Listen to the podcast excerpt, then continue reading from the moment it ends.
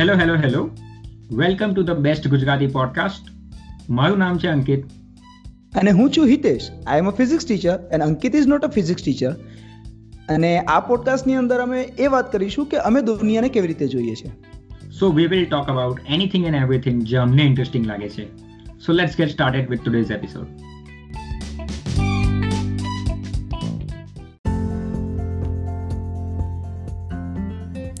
hey hi hello કેમ છો? મારું નામ છે અંકિત અને હું આ પોડકાસ્ટનો હોસ્ટ છું ઓબ્વિયસલી સો આ એપિસોડમાં મેં એક નવા ગુજરાતી પોડકાસ્ટ સંવાદના હોસ્ટ રિદ્ધિ સાથે વાત કરી છે. અને એમનો પોડકાસ્ટ બેઝિકલી સ્ટોરી ટેલિંગનો છે.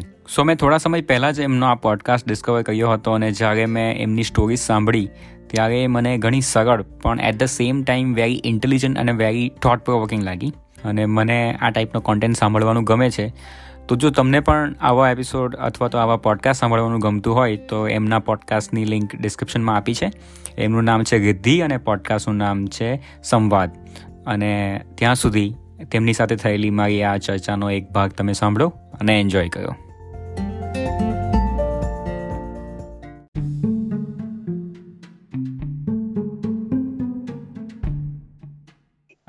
એ જ કહેતી હતી કે જે ફિઝિકલ જે બુક્સ હોય ને એ મતલબ વાંચવાની ખરેખર બહુ મજા આવે. ઈ બુક્સ તો ઈ બુક્સ છે પણ જે એ બુક્સનું જે સ્થાન છે ને એ કોઈ લઈ ના શકે એવું લાગે મને કોઈ વાર.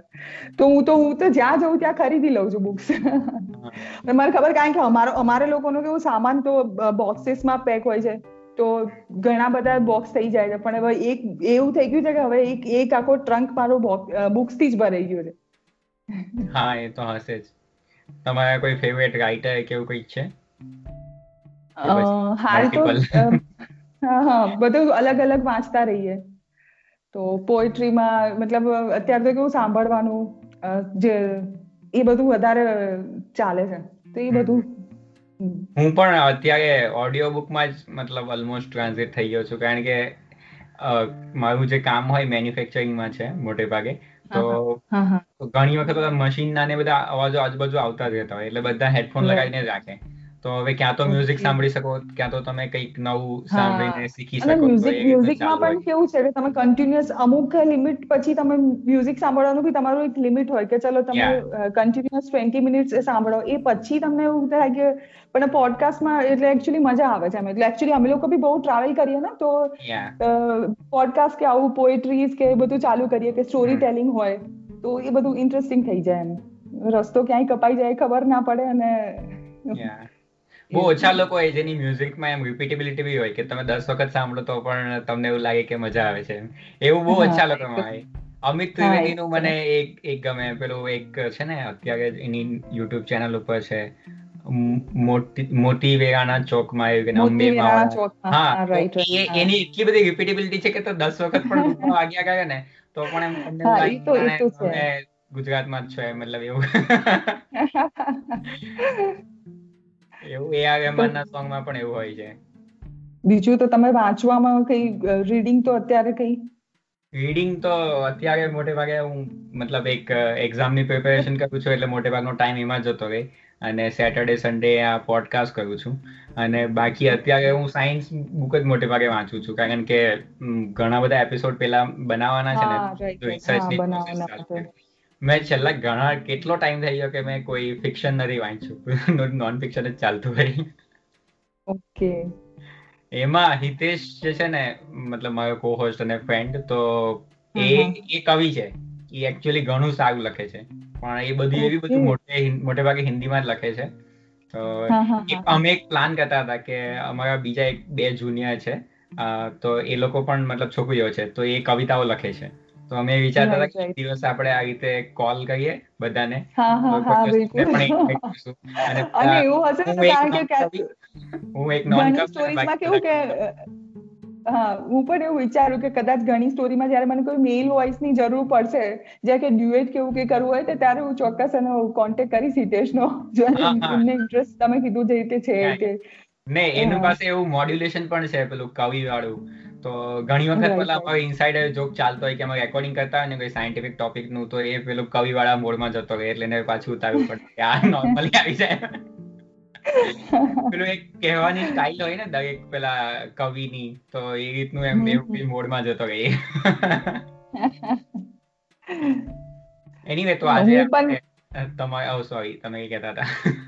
હા બસ હું એ જ કહું છું કે બસ સેટરડે સન્ડેઝમાં હું પણ મારે કેવું કે ઓપન માઇક એ બધું હોય તો એ બધું કરતી હોઉં છું. એટલે જે તમે કીધું હતું ને કે સેટરડે સન્ડે તો Saturday Sunday mostly open mic છે અત્યારે તો ઝૂમ ઉપર થાય છે બધા. તો એ બધું કરીએ અને પછી સોમથી શુક્રમાં આ રીતનું કંઈ કન્ટેન્ટ ક્રિએટ કરવાનું કંઈ ટ્રાય કરીએ લખીએ. એકચ્યુઅલી મેં મેં જે શરૂઆત કરીને મેં મારી જોડે એક જ સ્ટોરી રેડી હતી. અને મેં કીધું બસ હવે કરવું છે તો પછી કરી જ દેવું પડે કારણ કે પછી બહુ હું પણ બહુ વિચારતી હતી કરું ના કરું એમ કરીને. પણ પછી મેં કીધું એકવાર ચાલુ કરીશું તો પછી ઓટોમેટિક થવાનું જ છે આગળ ક્રિએટ એટલે પછી મારી સાથે પણ એવું જ થયું કે પહેલા પહેલો એપિસોડ બહુ વધારે કન્ફ્યુઝનમાં કરેલો. કારણ કે સ્ટોરી પણ નહીં હતી કોઈ રિસર્ચ કઈ નહીં હતું. અને એમ પણ એવું હતું કે બહુ થયું પ્રોકાસ્ટિનેશન આજે તો કોઈ પણ તો રેકોર્ડ કરીને નાખી દઈએ એમ. તો એવું કંઈક પણ પછી એમાં એ પ્રોસેસમાં એટલી મજા આવી કે પછી આગળ બધી રીતે બીજા બધા તમારા લોકોનું ખરેખર એકદમ મતલબ ફન ને મતલબ એકદમ એન્જોયિંગ છે. સાંભળીએ તો એવું લાગે ને કે ખરેખર કોઈ સાયન્સ લેક્ચર સાંભળીએ છે. મતલબ જેવું એમ પ્રોપર આપણે ગુજરાતી ભાષામાં કહીએ તો ગમત સાથે જ્ઞાન વાળું એ ટાઈપનું જ છે. તો મજા આવી તમારું લોકોનું પણ સાંભળીને બહુ.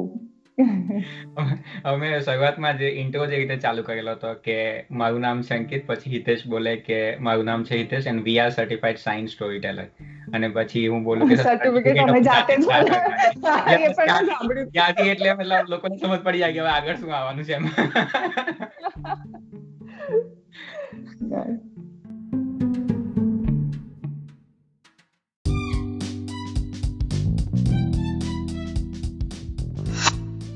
ઓકે તો that's it for today and thank you so so much કે તમે આ પોડકાસ્ટને અંત સુધી સાંભળ્યો. હા, તો આપણા શ્રોતાગણને આપણે તાળીઓના ગડગડાટથી વધાવી લઈએ.